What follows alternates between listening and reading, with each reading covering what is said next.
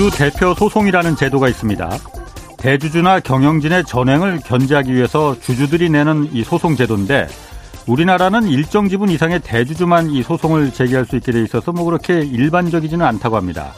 그런데 얼마 전 국민연금이 국내 20여 개 대기업의 경영진의 불법 행위로 주주들에게 손해를 끼치면 앞으로는 주주, 주주 대표 소송 같은 적극적인 행동을 고려하겠다 이런 내용의 서한을 보냈다고 합니다. 국민연금은 어지간한 대기업들 지분을 10%뭐 넘게 갖고 있는 국내 주식시장의 큰 손이라서 단독으로도 주주 대표 소송을 제기할 수 있습니다. 그러자 전경련 등 7개 경제단체들은 국민연금의 주주대표 소송 추진을 이거 재검토하라라고 성명을 내면서 반발하고 있습니다. 주주대표 소송을 내면 도대체 어떤 결과가 나오길래 이렇게 반대하는 걸까요? 2008년이었다고 합니다. 현대차 소액 주주들이 결집해서 집단으로 당시 정몽구 회장을 상대로 해서 주주 대표 소송을 낸 적이 있었습니다. 경영진의 불법 행위로 현대차가 손해를 입었다는 건데 당시 법원은 826억 원을 배상하라 이렇게 판결했고 정 회장은 개인 돈으로 개인 돈입니다. 개인 돈으로 현대차에 이 돈을 물어줬다고 합니다. 네, 저는 경제와 정의를 다잡는 홍반장 KBS 기자 홍사원입니다. 홍사원의 경제쇼 출발하겠습니다. 유튜브 오늘도 함께 갑시다.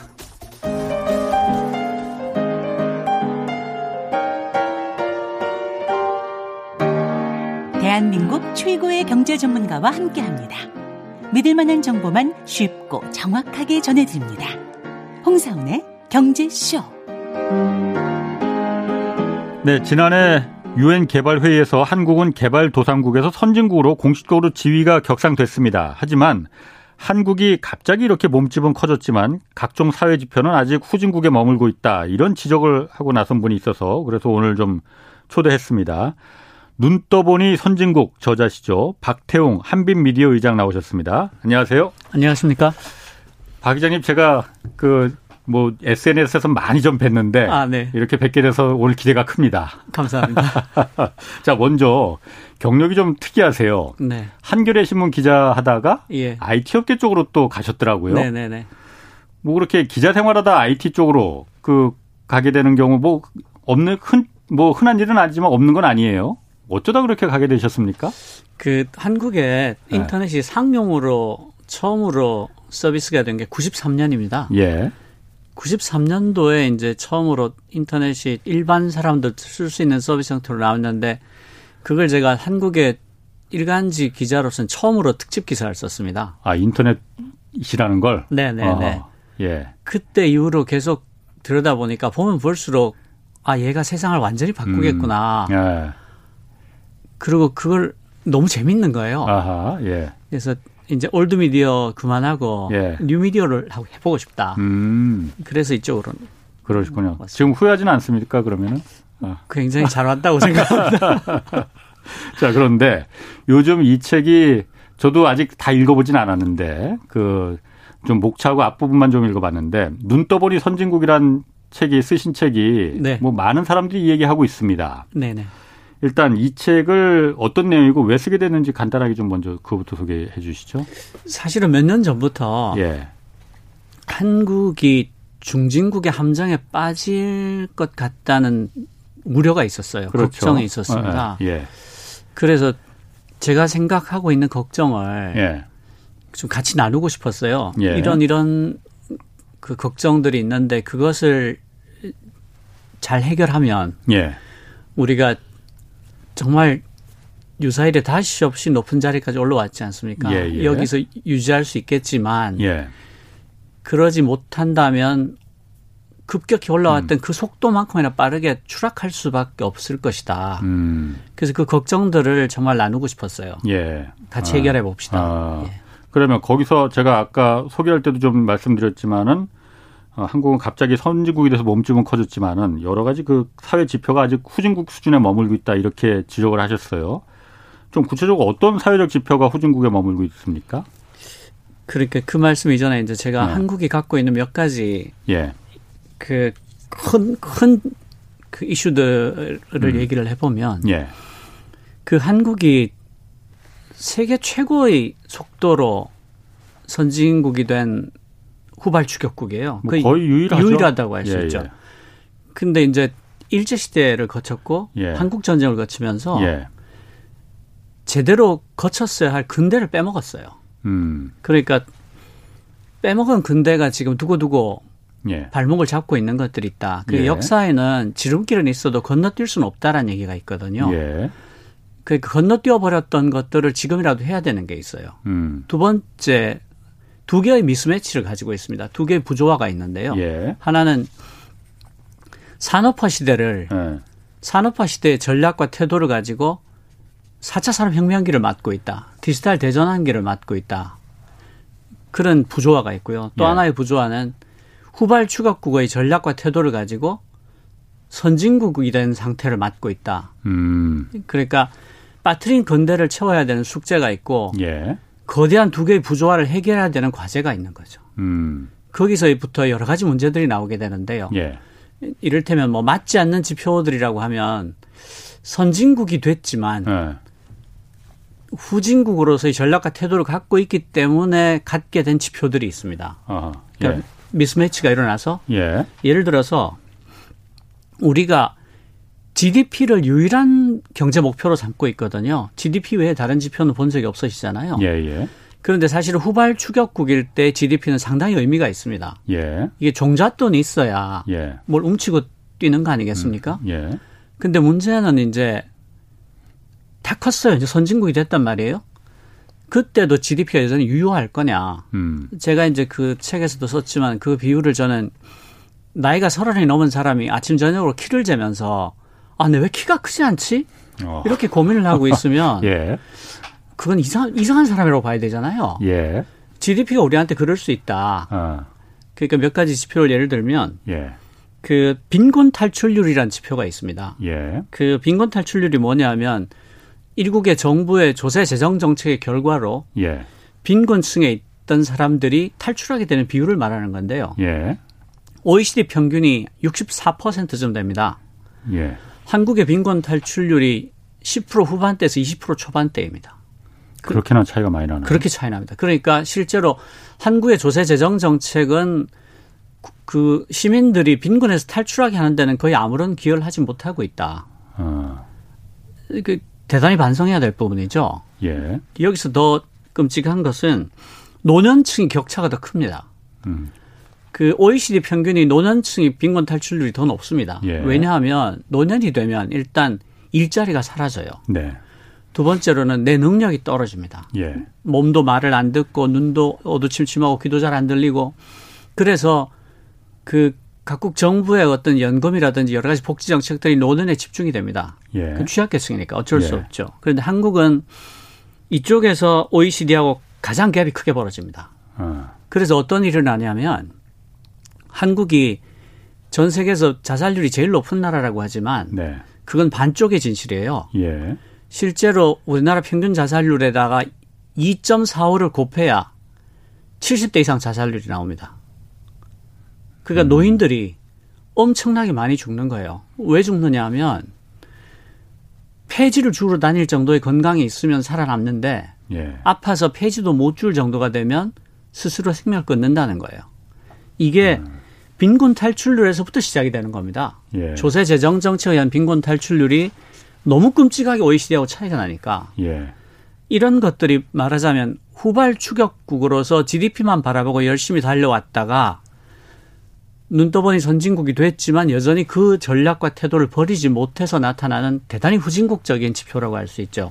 음. 그 다른 지표들도 마찬가지인데 대한민국 그 성인의 문맹률이 굉장히 낮을 거라고 사람들이 흔히 알고 있는데 실질 문맹률이 세계에서 최고입니다. 그 점은 좀 납, 언뜻 납득하기 그렇죠. 쉽지 않습니다. 그러니까 이제 아. 세종대왕께서 아. 워낙 훌륭하게 아. 한, 한글을 만들어 주셔서 예, 예. 읽고 쓰는 건 누구나 다 한다고 알고 있지만 예. 그 OECD가 2013년에 세계 22개국에서 15만 명 이상을 방문 면접 조사한 결과인데요. 예. 실질 문맹률 그러니까 문장을 읽고 뜻을 독해하는 비율에서 한국이 세계 최고를 기록했는데 다른 나라들이 20에서 35세에 가장 높은 독해력을 나타낸 다음에 서서히 감소하는데 예. 한국은 20대 초반에 정점을 찍은 뒤에 연령이 증가할수록 급격히 감소하는 거예요. 음. 그 연구원이 이렇게 얘기합니다. 책을 읽지 않는 채로 나이가 들면 독해력이 크게 떨어진다. 그러니까 문맹률을 말하는 게 아니고 독해력을 말하는 독해력. 거죠. 예, 아. 실질 문맹률. 아하, 실질 문맹. 네. 예. 그러니까 책을 읽지 않은 채로 나이가 들면 독해력이 크게 떨어진다는 건데 예. 그 이유를 보면 사실 한국의 입시 교육이란 게 책을 읽는 것을 지긋지긋하게 느끼게 만들어요. 맞습니다. 그래서 애들이 고3이 되고 대학에 아. 붙으면 제일 먼저 하는 일이 자기가 읽었던 책들을 찢고 불태우는 겁니다. 절대 동감합니다. 네. 네. 그러니까 20대 초반에 정점을 찍고 나서 급격히 떨어지는 거죠. 예. 너 이래도 책을 읽을래 하는 교육을 받아봤거든요. 예. 그뿐 아닙니다. 그 피싱 메일 여부 식별을 통해서 정보 신뢰성을 평가하는 테스트에서도 최하위를 기록했어요. OECD가 음. 국제학업 성취도 PISA라고 하죠. 예, 예. 21세기 독자 디지털 세상에서의 문해력 개발이라는 리포트를 냈는데 주어진 문장에서 예. 사실하고 의견을 구분할 수 있는 능력에서 최하위 점수를 받았어요. 예. 그리고 정보가 주관적이거나 편향적인지를 식별하는 방법에 관해서 교육을 받았는가라는 문항에서도 음. 평균 이하의 점수를 받았습니다. 예. 음. 여기서 OECD 연구원이 이렇게 말을 해요. 21세기의 문해력은 지식을 스스로 구축하고 검증하는 능력이다. 그러니까 한국의 공교육이 지식을 스스로 구축하거나 검증하는 능력을 길러주지 않습니다. 예. 산업화 네. 시대에 최적화돼 있기 때문에 예. 산업화 시대는 표준화, 규격화, 대량 생산이잖아요. 예. 그러니까 주입식 암기 교육을 하는 겁니다. 네. 음. 그래서 산업화 시대에 최적화된 인재들을 길러내는데 최적화돼 있는 음. 그렇기 위해서 만들어진 교육인데 예. 세상은 이미 디지털 대전환기로 가버린 거죠. 예. 그러니까 한국에서 피싱 메일로 해마다 수천억의 예. 그 사기 피해 규모가 나타나고 예. 노인들이 카카오톡으로 전달되는 가짜 뉴스에 속아서 그렇게 많이 전달하고 하는 이유들이 여기 있는 거죠. 아, 그 문해력이 실질적인 문맹이기 때문에 문맹률이 높기 때문에 그러니까 실질 문맹률도 세계에서 제일 높고 예. 디지털 문해력도 예.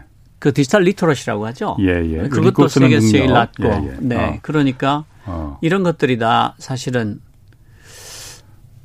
부조화죠. mismatch가 음. 있는 거죠. 그런데 그 부분 더 그 말하시기 전에 제가 그 부분부터 한번 좀 물어볼게요. 그 한국의 그 암기식 주입식 교육 문제 있다는 거는 수도 없이 몇십 년 전부터 계속 그렇습니다. 들어왔던 건데 네. 어, 얼마 전에 오바마 미국 대통령 전 대통령도 그랬고 미셸도 그랬고 한국의 그 암기식 주입 교육이 긍정적이라는 그 찬사를 보낸 그 인셋업들도 꽤 있어요. 그 사람들이 한국의 그런 암기식 주입 교육이 오늘날의 한국의 번영 성장을 가져왔다라고 긍정적인 말을 하는 사람들도 있고 물론 전 거기에 동의하지는 않습니다. 뭐 그런 의견도 있잖아요. 그건 어떻게 생각하세요? 그 두 가지로 구분해 봐야 될 것 같은데요. 예. 한국처럼 공교육의 보편 교육이 잘 이루어진 나라가 없습니다. 음. 대학교 진학 비율도 예. 세계 제일 높을 겁니다. 네네. 그러니까 보편 교육으로서의 공교육이 세계에서 최고로 발달해 있다. 예. 라는 점에서 그리고 아주 옛날부터 한국에서 교육열이 세계 최고로 뜨겁지 않습니까? 그렇죠. 예. 그게 아주 그 고려 시대부터 시작된 과거 예. 그 제도의 유물일 수도 있고 예. 농경 사회의 문화 탓일 수도 있고 예. 혹은 그 한국 전쟁 이래로 토지 개혁이 일어나서 예. 전 국민이 똑같은 출발선상에서 같이 출발할 수 있었다는 음. 예, 예. 그 기적과도 같은 어떤 역사적 그 뭐랄까 뭐 계기, 행운이라고 이벤트. 할까? 예, 네, 예. 그것 때문일 예. 수도 있는데 보편 교육으로서의 공교육과 뜨거운 교육열이 결합을 해서 예. 전반적인 수준을 굉장히 높여 놓았다라는 점에서는 그 말이 맞다고 생각해요. 예. 그러나 그럼에도 불구하고 그 디지털 대전환기에도 맞지 않고 선진국에도 맞지 않은 형태의 예. 교육 체계에 대해서는 예. 예. 그럼에도 불구하고 여기까지 왔다라고 말하는 예. 편이 맞겠다. 저는 음. 그렇게 생각합니다. 알겠습니다. 그러면 간단하게 하나 더. 아까 근대적인 부분을 우리가 성장하면서 빼먹었다, 건너뛰었다. 그리고 아까 두 개의 미스매치 이런 게 있었잖아요. 네네. 왜, 왜 그런 거였습니까? 왜 건너뛰었어요, 한국은? 다른 나라는 다 건너뛰지 않고 선진국이 그, 그런 식으로 됐는데? 저희가 일제 강점기를 겪었지 않습니까? 예. 그 조선 왕조에서 예. 근대로 가야 될 타이밍에 음, 일제 음. 강점기를 겪은 거죠. 예, 예. 거기서 굉장한 왜곡이 오는데요. 예. 이를테면 우리 언론에서 그 우리 정도 수준의 선진국인데 국제 뉴스를 이렇게 하찮게 다루는 나라가 없습니다. 아하. 왜 그런가 하면 예. 일제 시대 때 우리나라 근대 체계가 확립이 됐지 않습니까? 예. 우리나라 언론 신문 시스템 다 일제 시대 때 성립된 거예요. 예. 그러니까 그 지금도 언론사들이 그 뭐 나와바리, 음, 사스마와리 뭐, 예. 이런 일, 본 말을 그대로 쓰지 않습니까? 맞습니다. 예. 네, 그게 이제 일본 그 일제 시대의 유물인 건데 예. 국제 뉴스를 왜 이렇게 하찮게 혹은 아예 음. 다루지 않게 되었느냐 하면 일제 시대 때는 수도는 도쿄였잖아요. 예. 여기는 식민지고. 예. 그러니까 식민지에 있어서 국제 뉴스는 불량한 것이었어요. 어. 알면 안 되는 것이요. 예, 예. 음, 음. 그러니까 그 맨 위에 고리가 예. 빠진 채로 굉장히 많은 제도들이 이루어졌던 거죠. 어. 그래서 근대적인 부분을 일제 시대 때를 겪으면서 불행하게도 건너뛸 수밖에 없었다. 예를 들면 사법 제도도 마찬가지입니다. 사법 제도들도 네. 그 우리나라에 있는 것은 네. 사법 제도의 끝이 아니에요. 대법원까지가 한국에 없었습니다. 예. 대법원 도쿄에 있죠. 아하. 그런 식이니까 검사의 권한이 굉장히 강했어요. 왜냐하면 예. 점령지에 지배의 구조로서 들어와 있던 검사니까 예. 그게 일반적인 민주국가의 검찰 체계와는 예. 다른 거예요. 예. 그게 그냥 해방이 되면서 쭉 이어져 와 버리니까 잃어버린 건대 혹은 채우지 않았던 건대라는 음. 모순들이 지금까지 남아 있을 수밖에 없게 된 거죠. 예, 그렇군요. 그러면은 그리고 또 이런 얘기도 하셨어요. 책에서도 제가 잠깐 봤는데 정의를 내려본 적이 없는 한국이다. 네. 그 한국의 관행이 예. 그건 무슨 말이고 또 어, 대표적으로 어떤 게 좀 있다고 보십니까? 아, 그게 제가 이제 후발 추격국으로서의 전략과 네. 태도를 가지고 선진국이 되었다라고 말할 때 가장 강조를 드리고 싶었던 부분인데요. 예. 그 선진국이 된다는 것은 예. 맨 앞에 서게 됐다는 뜻이고 베낄 게 없었다는 뜻인데요. 맨 앞에 서게 됐다를 사람들이 흔히 오해하는 게 있는데 고속도로에서 굉장히 잘 달려서 맨 앞에 서 있는 것처럼 이해를 해요. 그게 음. 지금까지 달렸던 것처럼 더 빠른 속도로 더 좋은 엔진을 붙은 붙인 차를 가지고 달리면 된다라고 생각을 하는데 예. 그게 아니라 선진국으로서 맨 앞에 섰다는 것은 길이 끊긴 광야에 서게 됐다는 뜻이에요. 예. 그러니까 어디로 가야 되지? 왜 거기로 가야 되지? 예. 그래서 무엇을 해야 되지라는 질문을 받고 있게 됐다는 거죠. 예. 그런데 우리가 사실은 후발 추격국으로서 어떤 일을 해왔냐 하면 그런 일을 한 번도 해본 적이 없어요. 그러니까 일본의 제품을 갖고 와서 분해해보고 음. 미국의 제품을 갖고 와서 분해해보고 예.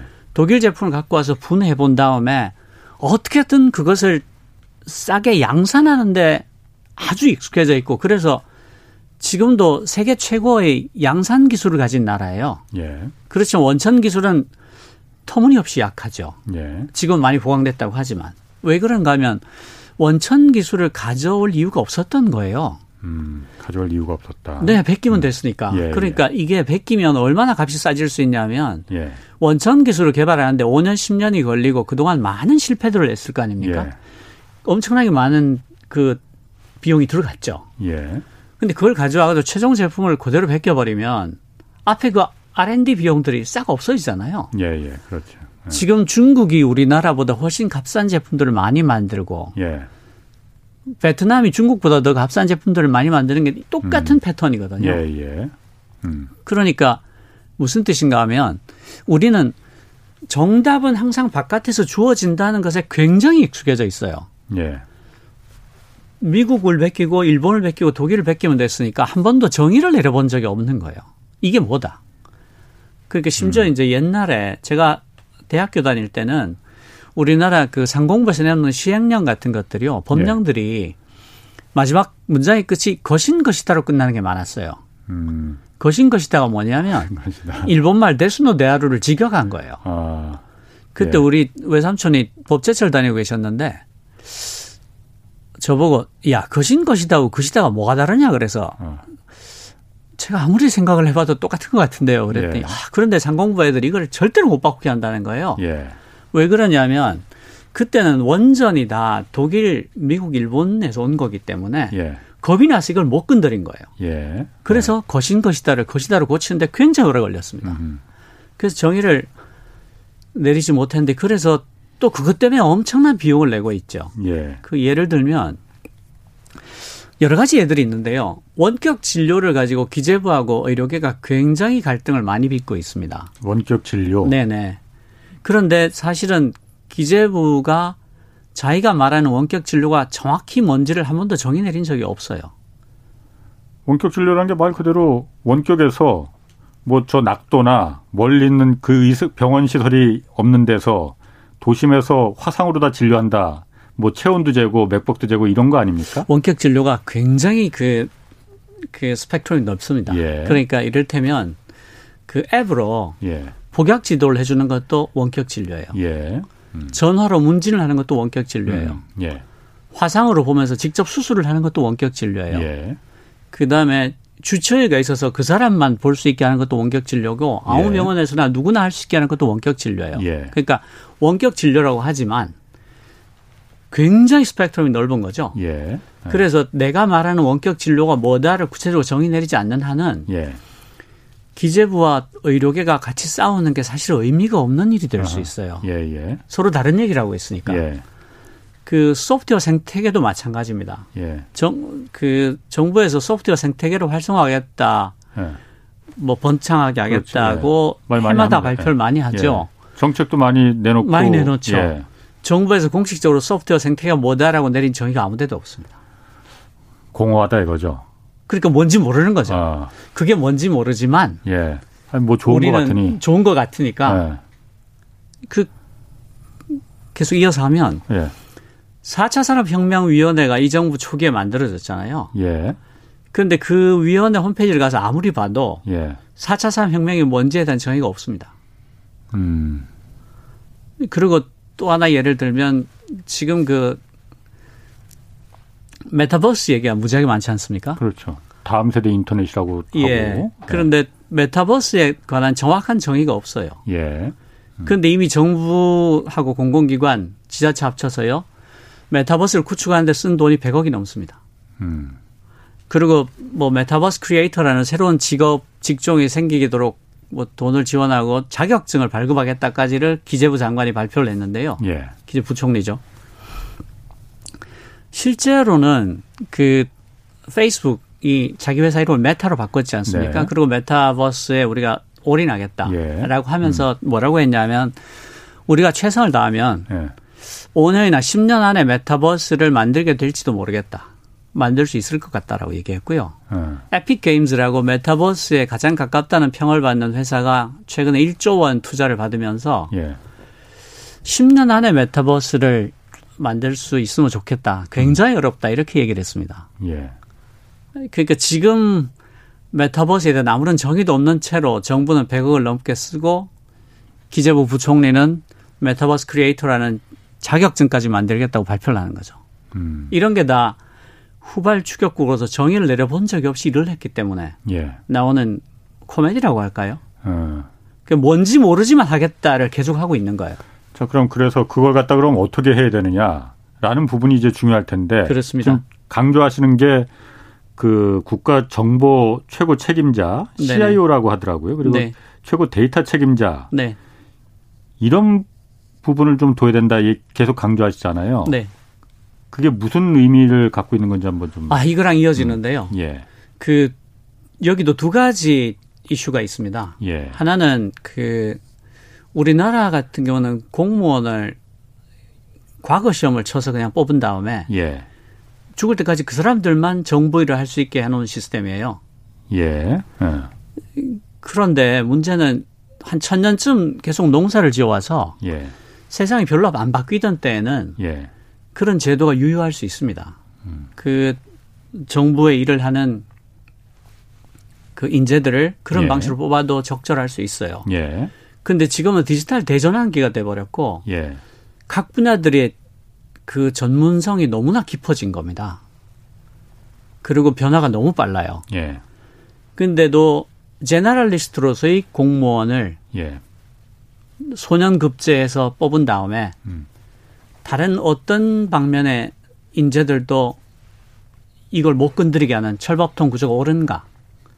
이 전문화 시대, 예. 디지털 음. 4차 산업혁명기에 그런 제너럴리스트가 모든 결정을 하게 만드는 게 옳은가 예. 하는 질문이 하나 있고요. 예. 두 번째로는 이건 역시 산업화 시대에 최적화되었던 제도 유물이 아닌가. 예. 산업화 시대 초기에는요 공무원이 전 사회에서 가장 유능한 인재인 게 맞았어요. 예. 대학 예. 진학률도 굉장히 낮았고 예. 그 사람들이 그래도 해외 자료를 유일하게 볼 수 있었고 예. 정부에서 보내줘서 유학도 갔다 오기도 하고. 예. 근데 지금은 사실은 IT 쪽으로 보면 그 사람들이 거의 아무것도 모르는 사람에 가까워요. 예. 클라우드가 뭔지도 모르고 그 뭐 공인인증서 가지고 은행에 계좌를 열어서 자금 이체하는 걸 해본 적도 없을 거고. 예. 아주 우스운 예인데 클라우드 정책을 펴고 있지 않습니까? 예. 근데 정부하고 그 관공서에 있는 사람들은 지금 클라우드 서비스에 접속을 못 합니다. 어. 그 정부망이 분리돼 예. 있어서 예. 못 쓰게 돼 있어요. 예. 그러니까 자기가 써본 적도 없는 정책을 세우고 있는 거예요. 예. 그 그런 두 가지 이슈가 있는데요. 아니, 그러니까 제가 좀 궁금한 거는 네. 지금 공무원 제도의 문제점 이런 거 광범위한 것보다도 네. 아까 4차 산업혁명 뭐 메타버스 데이터 네, 네, 네. 이, 런 얘기를 하면서 예. 지금 한국 사회가 그 중요한 게 그런 데이터나 정보를 총 책임질 수 있는 그런 위원회 뭐 이런 걸 갖다 좀 도, 둬야 한다 그런 얘기를 그 강조하셨잖아요. 예. 그 필요성이 왜 그런 거냐 이거죠. 아, 다른 것도 놔두고 왜 굳이 데이터, 정보 이쪽을 어 네. 그게 디지털 대전환라고 하잖아요. 예. 디지털 할 때 디짓이 숫자입니다. 예. 왜 디지털이라고 하느냐? 세상의 모든 것들 숫자로 돼 있지 않았던 모든 것들이 숫자로 바뀌고 있어요. 예, 예. 예. 그래서 디지털 대전화인데 예를 들면 포스코가 예. 용광로에 인공지능을 도입을 해서 예. 연료 투입은 심지어 줄이면서도 하루에 200톤이 넘는 쇳물을 더 생산할 수 있게 됐어요. 음. 왜 그렇게 됐냐 하면 네. 이 용광로에서 쇠를 끓일 때 모든 조건이 같은 날이 없습니다. 네. 습도, 온도, 재료의 양, 그렇겠죠. 재료의 네. 질, 뭐 그다음에 용광로 솥이 크니까 예. 부분 부분별로 온도가 다 똑같아 균일해야지 고른 품질의 쇠가 나오거든요. 예. 그런데 컴퓨팅 파워가 엄청나게 올라가고 음. 인공지능이 붙으니까 초당 수천만 건의 데이터가 들어와도 예. 그걸 처리해서 숨어 있는 패턴을 찾아낼 수가 있게 된 거예요. 네. 네. 그래서 어떤 조건에서 가장 처리 좋은 처리 많이 나오더라를 인공지능을 통해서 계산할 수가 있게 된 겁니다. 예. 예. 그래서 재료 심지어 원료의 투입을 줄이면서도 하루 200톤의 쇳물을 더 낼 수 있게 됐거든요. 예. 그렇게 뭔가 하면 세상의 모든 것들이 숫자, 다시 말해서 데이터가 되면서 예. 이 데이터가 운영 과정의 되목임이 돼서 일을 하면 할수록 더 음. 스마트하게 되는 예. 그런 시대가 음. 됐다는 게 디지털 대전환의 의미예요. 예, 예. 음. 그 이게 정부 정책의 예를 들면 지금 지방 정부가 다양한 복지 정책을 펼치고 있지 않습니까? 근데 그 복지 정책의 결과를 예. 측정할 수가 없어요. 왜냐하면 그 우리나라가 사실은 카드 사용률도 굉장히 높고 해서 그 세무 당국에서 소득을 파악하는 그 정확도가 굉장히 높습니다. 예. 예. 그런데 그, 그 국세청의 그 소득 데이터를 어떤 기관하고도 공유하지 않아요. 음. 그러니까 만약에 그 데이터들을 다 공유를 해준다면 예. 지방 정부 혹은 중앙 정부에서 복지 정책을 펼때 예. 이게 타겟이 되는 분들의 소득을 얼마나 올리는데 기여를 했느냐를 측정할 수 있어요. 예, 예. 그렇게 예. 되면 복지 정책을 펼치면 펼칠수록 점점 더 효과적인 복지 정책을 펼칠 수가 있게 됩니다. 예. 예. 그리고 그 법원 판결문을 예를 들면 법원 판결문도 지금 공개를 하지 않고 있습니다. 예, 예. 근데 이 판결문들을 다 공개를 하게 되면 그 판결 간의 형평성, 음. 그다음 판결의 모순, 예. 이런 것들을 즉시 다 파악할 수가 있게 돼요. 그러면 판결이 점점 더 공평해지고 판결 간의 모순이 없어지겠죠. 거기다 좋은 판결문들을 쉽게 발견할 수가 있기 때문에 그 후배 판사들, 새로운 신임 판사들이 그걸 가지고 공부하기도 너무 좋아집니다. 예. best practice를 쉽게 모을 수 있기 때문에. 다시 말해서 세상의 모든 것들이 숫자가 되고 그 숫자가 데이터가 되는 게 디지털 대전환의 의미인데 음. 그렇다면 단일 경제 주체로서는 압도적으로 큰 게 정부인데 예. 정부가 디지털 대전환에 맞게 데이터를 제대로 쓸 수 있다면 나라 전체가 얼마나 효율적으로 경쟁력이 올라가겠는가? 사람들이 예, 살기 예. 좋아지겠는가? 예, 예.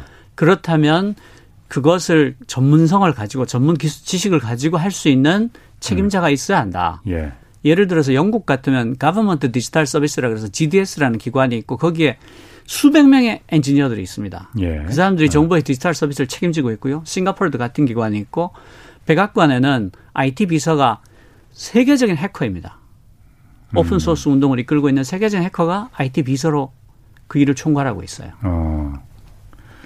제가 보면은 그 4차 산업혁명이라는 게 데이터 혁명이라고 뭐 흔히들 네. 말하잖아요. 네. 그런데 과거에는 아까 말씀하신 대로 뭐 판결물이라든지 국세청에게야말로 그 개개인들의 그 정보 이런 것들은 아직 공개가 안 되지만은 그동안 과거에 어떤 큰 정부 기관, 권력 기관들만 독점할 수 있었던 건 데이터들, 정보들을 요즘은 일반인들이 공유할 수, 접할 수 있게 된 그 세대가 됐단 말이에요. 그리고 그걸 가능하게 만들어줬던 큰 이유 중에 하나가 바로 스마트폰이고. 네. 그런데 앞으로는 그런 여태까지 그 국세청 아까 뭐 그런 거하고 판결문 이런 것까지도 모든 사람 일반 국민들이 다 그걸 데이터화해서 접속할 그 접할 수 있게 공유할 수 있게 만든다면은 훨씬 더 사회가 효율적이고 뭐 깨끗해지고 투명, 해지죠 투명해지고 네. 그게 가능해진다 이거죠. 그렇습니다. 그러면 왜 안 하는 겁니까 그렇게 일부러 안 하는 거예요? 이게 그것도 이제 정의를 내리지 않는다 혹은 원칙이 없다고 통하는데요. 예. 미국이 데이터를 어떻게 공개해 왔나를 보면 예. 데이터가 무엇이냐에 관해서 정의를 먼저 내린 데서 시작을 합니다. 어. 한국은 한국 정부는 지금 정보 공개하고 데이터 공개를 구분하지 못하고 있는데요. 예. 미국 정부는 공공의 데이터가 무엇인가에 대해서 이렇게 정의를 내립니다. 데이터는 fair해야 한다. 예. F-A-I-R인데요. 예. fair가 뭐냐면 findable. 그러니까 검색할 수 있어야 한다. 음. A는 accessible. 접근할 수 있어야 한다. 예. I는 interoperable. 상호 호환할 수 있어야 한다. 음. R은 reusable. 재사용할 수 있어야 한다. 예. 그러니까 fair 해야지 공공 데이터다라는 정의를 내리고 시작을 해요. 네. 그렇기 때문에 머신 리더블 해야 한다. 그 기계로 처리할 수 있어야 한다는 게 바로 따라서 나오는 겁니다. 예. 근데 한국은 기계로 처리할 수 없는 형태로 공개를 하는 경우가 많아요. 기계로 처리할 수 없는 형태라는 게 뭘 말하는 거? 그냥 그 종이에 인쇄해서 준다는 거예요? 종이에 인쇄해서 주기도 하고요. 네. 맞습니다. 그 PDF에 담아서 주기도 하고 고치지 못하게 아래 한글로 예. 내놓습니다. 예. 아래 한글은 공개된 포맷이 아니기 때문에 예. 컴퓨터가 처리할 수 없어요. 예. 컴퓨터가 처리할 수 없다는 게 어떤 의미인가 하면 10장, 20장 정도 주면 사람이 그걸 다시 쳐놓으면 됩니다. 그렇죠. 예. 근데 100만 장, 1000만 장을 주면 예. 그거는 공개 안 한 거하고 하나도 다르지 않습니다. 예를 들어서 엑셀 처리해서 그 패턴을 본다거나 이런 게 그렇습니다. 불가능하죠. 예. 네. 저희가 취재할 때도 그거 맞습니다. 그게 네. 그 미국하고 한국하고 다른 게 공공 데이터를 어떻게 국민들한테 제공하느냐에 따라 그, 그 방법이 미국하고 한국은 천양지차입니다. 그렇습니다. 아. 그, 우리는 아직까지도 그런 공공의 어떤 데이터는 국가 기관만 소유해야 된다. 그런 인식이 굉장히 큽니다. 그렇습니다. 아, 네. 그런 부분을 다 공개해야 된다. 그건 제가 절대적으로 공감합니다. 자, 그리고 신뢰 자본이라는 얘기 하셨어요. 네네 인적 자본이나 물적 자본이라는 걸 저희가 흔히 이해를 할 수 있을 네. 것 같아요. 선진국이 돼서 이제 신뢰 자본을 축적해야 된다라는 얘기 하셨거든요. 네. 그 점 어떤 얘기입니까? 아, 신뢰 자본이라는 게 선진국의 특권 같은 거라고 말할 수 있을 것 같은데요. 예. 그 사람과 사람 간의 신뢰가 그 하나의 인프라일 수 있다, 혹은 자본일 수 있다라는 뜻이에요. 예. 그 어떤 통계에 따르면 그 연구 연구 결과죠. 연구 결과에 따르면 사람과 사람 간의 신뢰, 믿음이 10% 올라가면 GDP가 0.8% 증가한다라는 통계가 있는데요. 거기에 따르면 우리나라가 10% 정도 올리면 GDP가 15조 이상 늡니다. 어, 이걸 뭐 아까는 아, GDP 너무 그렇게 신경 쓰지 말아야 된다면서. 네. 그게 나쁘다는 뜻은 아니었고요. 예, 예. 그 예를 들어서 예. 그 신뢰 자본의 가장 그 쉬운 사례가 제가 자주 예를 들고 하는 게 서울역에서 예. KTX를 탈 때 저희가 검표를 하지 않지 않습니까? 아, 근데 옛날 그렇죠. 저희가 젊었을 때를 생각해 보면 어, 다 했지. 예.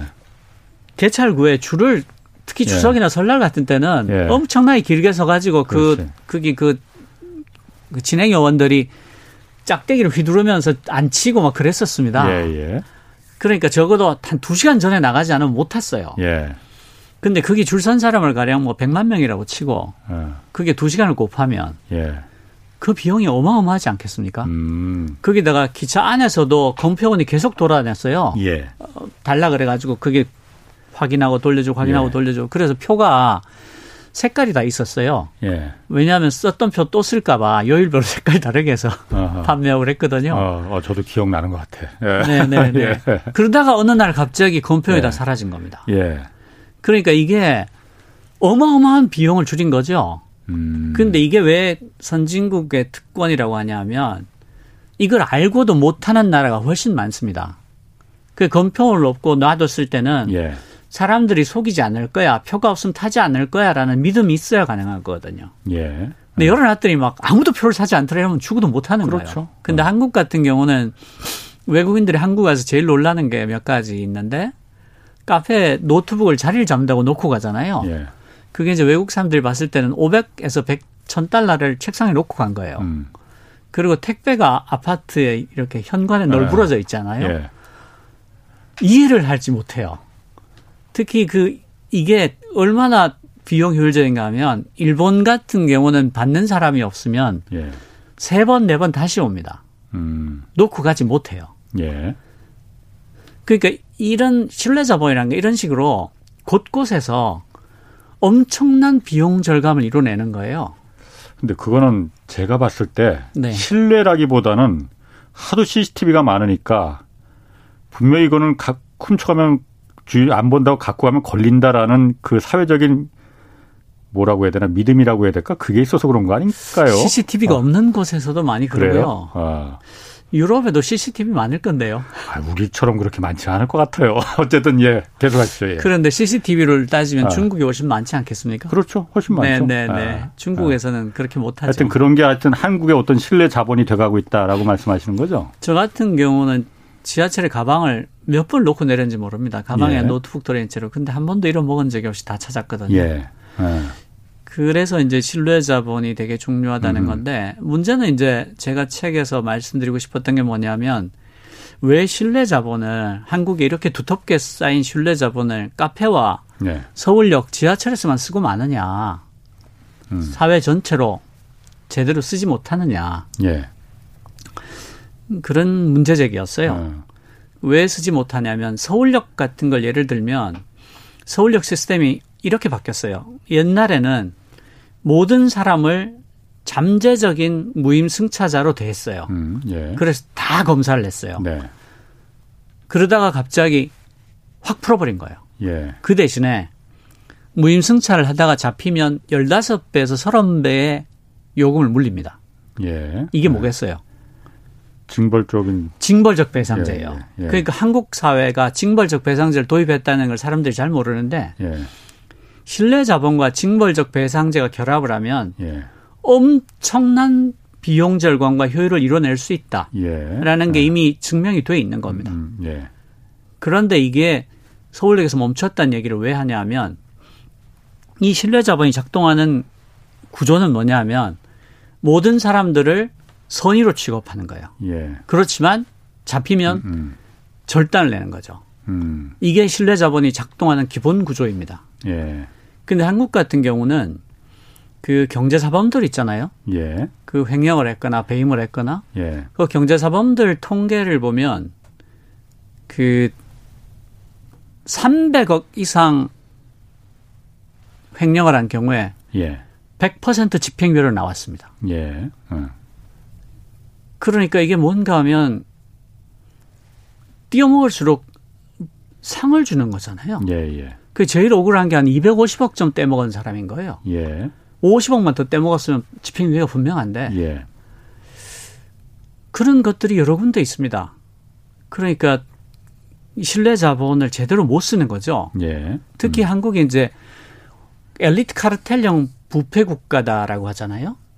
그 한국의 부패나 부정은 대체로 엘리트 카르텔한테서 일어납니다. 음, 그래서 그렇죠. 5년이나 10년 정도라도 한시적으로 예. 화이트 칼라형 범죄에 대해서는 대단히 가혹한 징벌적 배상제를 해서 예. 대부분의 사람들이 무임 잠재적 무임 승차자라는 취급을 받지 않고 예. 비용을 절감해서 한국에 가득 쌓여 있는 신뢰 자본의 혜택을 누리면서 할수 있게 할 수가 있다는 게 제 생각입니다. 음. 제 의견이에요. 예. 한 5년이나 10년만 화이트 칼라형 범죄에 대해서 징벌적 배상제를 제대로 도입하면 예. 한국의 두텁게 쌓여 있는 신뢰 자본의 잠재력을 최대한 쓸 수 있다. 음. 그걸로도 한국 사회가 성장하는데 큰 자본으로 삼을 수 있다.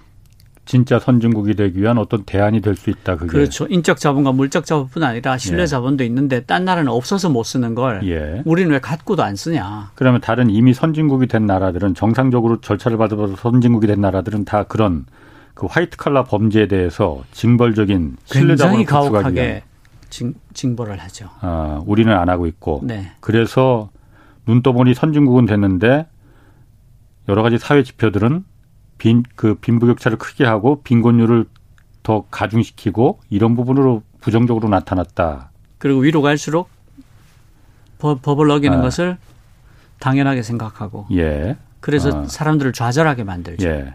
그럼 그 오늘 그 박 의장님 말씀하신 것 중에 그 이런 문제들의 그 사회적 후진국적인 지표가 된 이런 부분을 다 깨트릴 수 있는 그 대안이라고 하면은 첫 번째로 그런 어떤 화이트 칼라 범죄에 대한 징벌적인 이 그 징벌 이게 우선되는 겁니까? 여러 가지 것들이 있는데요. 예.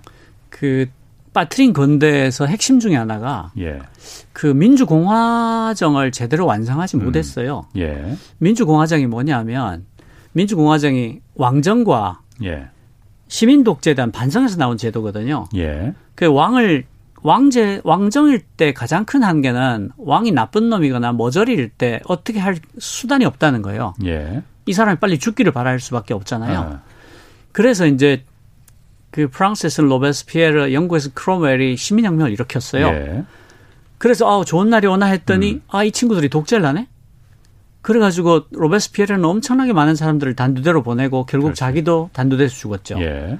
영국에서는 크로멜이 심지어 자기 아들을 총통으로 앉힌 다음에 죽습니다. 음. 그 시민들이 너무 지긋지긋해서 딴 나라에서 왕을 빌려와 가지고 다시 왕정으로 돌아가요. 음. 그두 결과에 대한 반성에서 나온 게 뭐냐면 인간은 대단히 나약한 존재이기 때문에 예. 견제받지 않는 권력은 반드시 타락한다. 예. 이게 민주공화정의 기본 정신입니다. 예. 그래서 견제와 균형 예. 이걸 잡지 않는 게 민주공화정이에요. 예. 근데 우리는 삼권 분립까지만 알고 있잖아요. 예. 근데 삼권 분립이 아니라 민주공화제의 기본 정신이라는 게 견제받지 않는 권력은 반드시 타락하기 때문에 모든 권력이 견제를 받게 하는 게 민주공화정 제도의 기본 정신이고 그렇게 해야지 완성이 돼요. 예. 근데 우리 같은 경우는 그 미국 같으면 대배 심제, 소배 심제가 있고 판사 탄핵 제도가 있고 검사 판사를 다 선거로 뽑죠. 예, 그렇죠. 선출직이란 예, 말이에요. 예, 예. 그러니까 선출된 권력이 선출되지 않은 권력을 견제하고 음. 탄핵할 수 있는 모든 수단들이 있어요. 예. 근데 한국 같은 경우에는 검사 판사에 대해서 어떤 견제도 할 수 없어요. 그렇죠. 기소 독점을 하고 있고 예. 판결문이 이상할 때 탄핵할 수 있는 제도가 없습니다. 음. 그러니까 민주공화정의 chapter one 첫 번째 페이지를 가지고 와서 읽고 베끼고 그만둬 버린 거예요. 거기다가 공무원에 대한 견제도 없습니다. 예. 공무원이 철밥통이 되어 있는데 공무원도 비선출 권력이잖아요. 그렇죠. 그 미국 같은 경우는 백악관에 EOP라 그래서 Executive Office of President라 그래서 그게 한 1,800명 정도 됩니다. 예. 그게 다 비선출직인 시민들이에요. 예.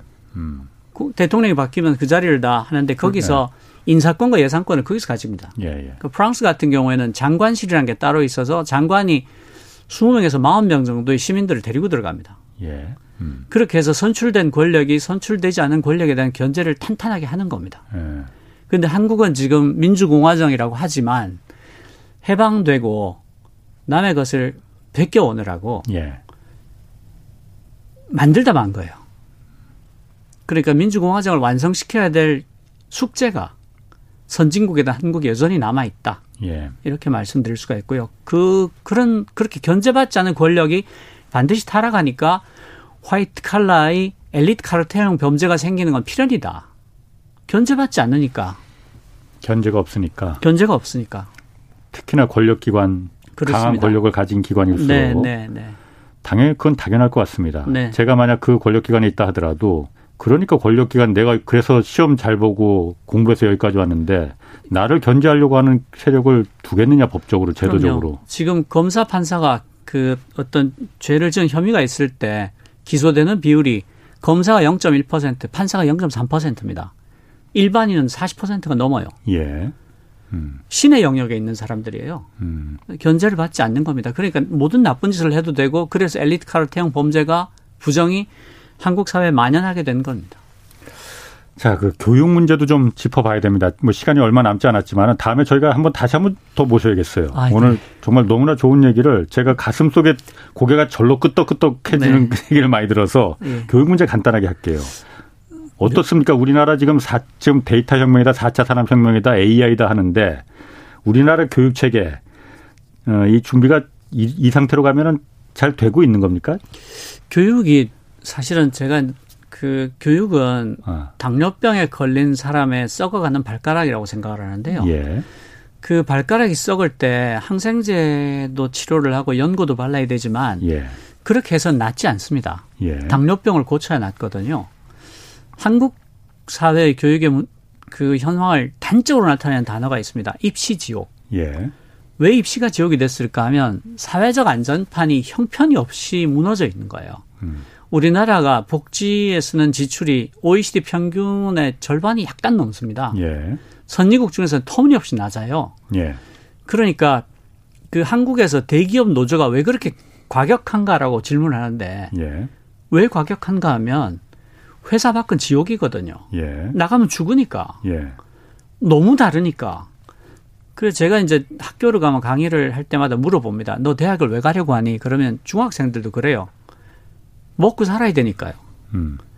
그러니까 입시 지옥이 된 것은 한국의 사회적 안전판이 깨져 있어서 그렇고 아까 말씀드렸던 빈곤 탈출률이 OECD 평균에 비해서 형편없이 낮기 때문에 그렇고 그 많은 돈을 사람들이 안전하게 살 수 있는데 쓰지 않아서 그렇거든요. 예. 그러니까 사회적 안전판을 구축을 해서 학교에서 애들한테 이 세상을 혼자서 살 수 있도록 대비시켜주는 교육. 예. 자기 음, 음. 적성을 찾고 자기 재능을 찾고 여가 시간에 뭘 하면 좋은지를 가르쳐 주고 자존감을 지킬 수 있도록 가르쳐 주는 그런 교육이 되게 하려면 입시가 더 이상 지옥이 아니게 만들어 주는 게 첫 번째입니다. 예. 그러니까 교육은 예. 교육으로 풀 수 없다는 게 제 생각이에요. 맞습니다. 저도 그건 100% 공감합니다. 네. 그리고 교육 문제를 수도 없이 입시제도니 뭐니 수도 없이 몇 번 고쳐봤지만은 그거 안 되거든요. 그건 오징어 게임 같은 건데요. 예. 오징어 게임에서 사람을 탈락시키는 것을 농구로 하거나 예. 축구로 하거나 예. 배구로 하거나 탈락하면 죽는 건 똑같잖아요. 예. 그래서 입시 제도를 바꾼다고 해서 입시가 해결되지 않는 겁니다. 예. 그건 오징어 게임에서 어떤 게임을 하든지 떨어지면 죽는 거랑 똑같아요. 예. 그리고 그, 디지털 네. 전환에 맞지 않는 교육이라는 게 이런 겁니다. 지금 교육부에서 교과 개편을 5년에 한 번, 7년에 한 번 하거든요. 예, 예, 그렇죠. 그러면 예. 세상의 변화가 5년에 한 번, 7년에 한 번 일어나느냐. 예. 그 스마트폰이 한국 사회에 상륙한 게 2009년입니다. 예. 근데 지금 스마트폰이 없는 세상을 상상할 수 없지 않습니까? 그렇죠. 그러니까 이게 두 가지 문제를 안고 있는데요. 하나는 세상의 변화가 5년이나 7년에 한 번 있는 거면 그게 맞겠지만 예. 어제 다르고 오늘 다른데 예.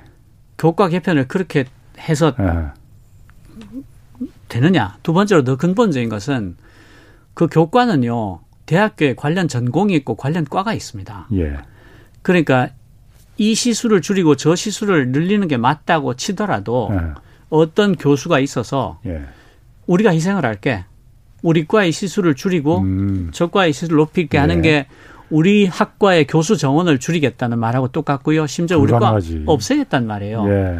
그러니까 이게 교과 개편이 아니라 생존 투쟁이 돼버리는 거예요. 사생결단이 돼버리는 거죠. 사생결단이 돼버리는 거죠. 예. 그러니까 배울 예. 배우는 학생들 이해관계는 사라져 버리는 겁니다. 예.